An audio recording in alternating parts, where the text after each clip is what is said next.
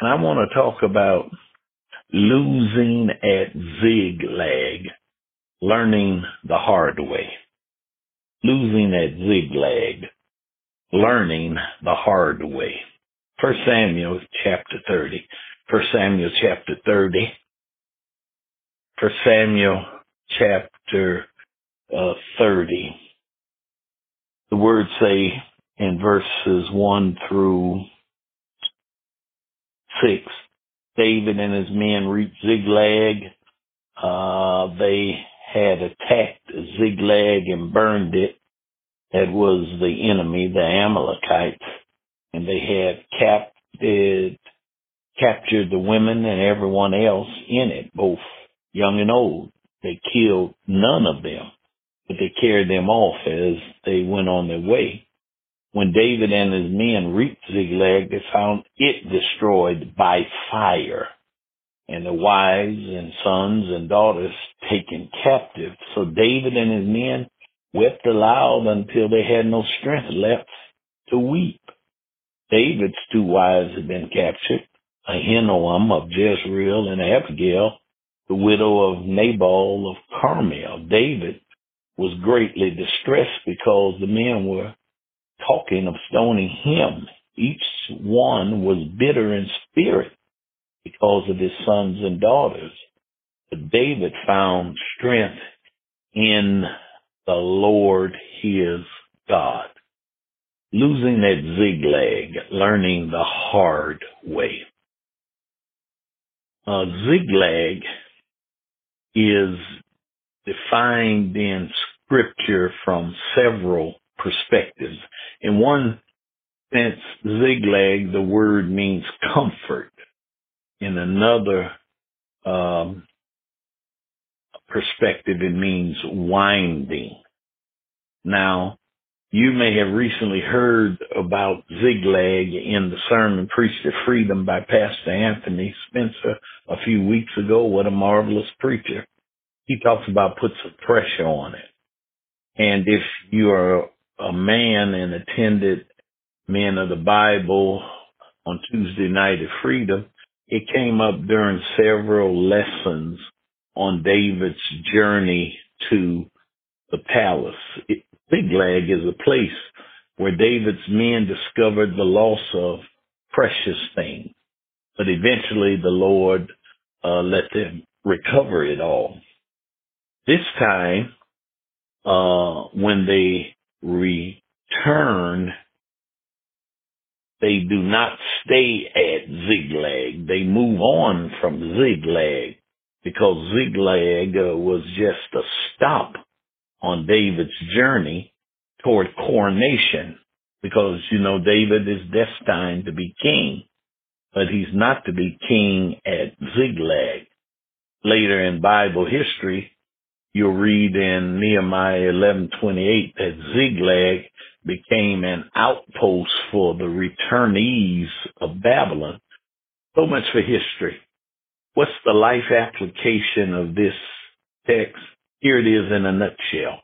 Ziklag is that place or experience in your life where you attempt to make life count without keeping your personal relationship intact. David had lost communion with God. In a sense, David was sleeping with the enemy. He had settled into about a one and a half year existence, finding presumed safety and security in Ziklag that you can read in chapters 29 and 28. How many of us might need to examine our decisions, our priorities, our passions, the things that give us security, give us comfort?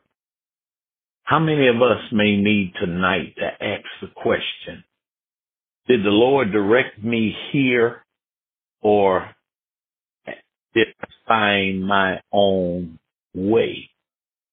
Now there's a difference between comforts and comfort. Comforts are the things in life that are okay to have as long as they don't become priority and one's obsession. You know, comforts like big house, car, travel, wardrobe, social life, family, friends. First Timothy 6 reminds us that our God is the God who gives all things to enjoy. God is not offended by comforts. However, comfort is as defined in Second Corinthians 1 and 3. It talks about uh, the God of all comfort. Comfort is his presence, his, his, his possessions that he brings alongside him when he dwells in our life. That's comfort. What God brings when he comes alongside our lives.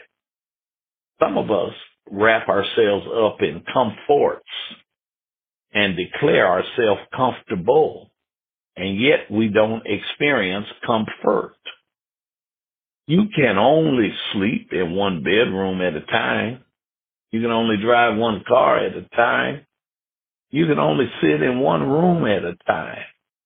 You can only watch one TV at a time. So the caution during this season, and I'm preaching a series of sermons called Tis the Season. The warning during this season is this. Let's not become so obsessed with creature comforts and forget the priority of the creator who wants to be our source of comfort. Most of us on Lifeline tonight, uh, I'm sure are past 30, 35. Shouldn't we be past the time of, of living where we are just restless to get things?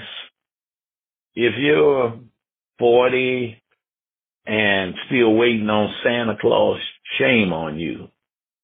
Because Jesus tells us life consists not in the abundance of things one possesses.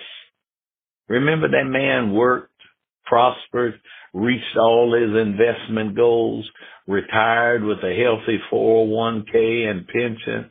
He sat down in his backyard, admiring all he had, the beauty of his manicured landscape.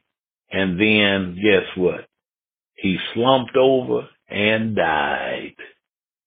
Jesus asks a question. Now, who's going to get all those things?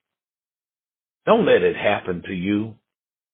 Don't lock yourself into creature comforts and security and tell yourself they are your sources when they're only meant to be sanctified resources. David and his men were torn at heart when they discovered Ziklag was not a safe haven. Eventually, they recovered all.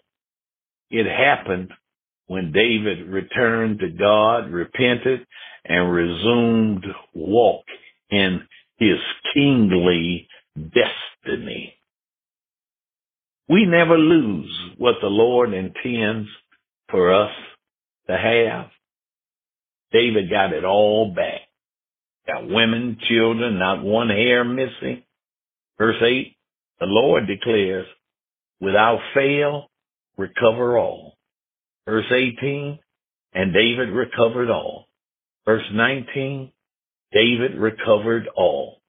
In verse 20, and David took all the flocks and the herds which they drave before those other cattle and said, this is David's spoil.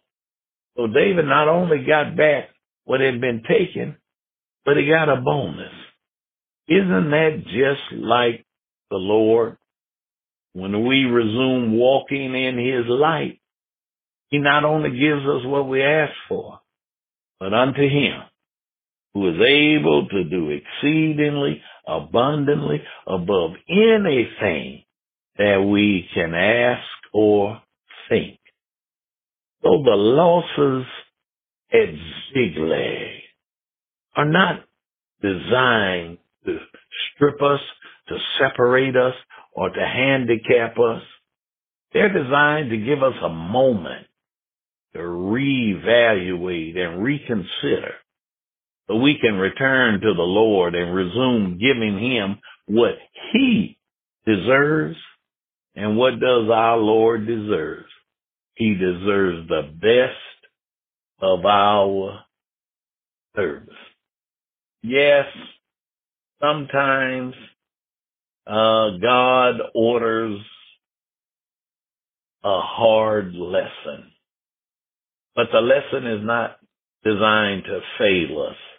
The lesson is designed to teach us. David lost stuff. He lost materials. They were destroyed by fire.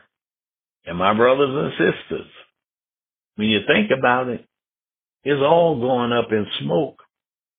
What do you have today that's fire proof? How about your personal relationship with God? How about a covering over those who connected to you? How about an inspirational model to those around you?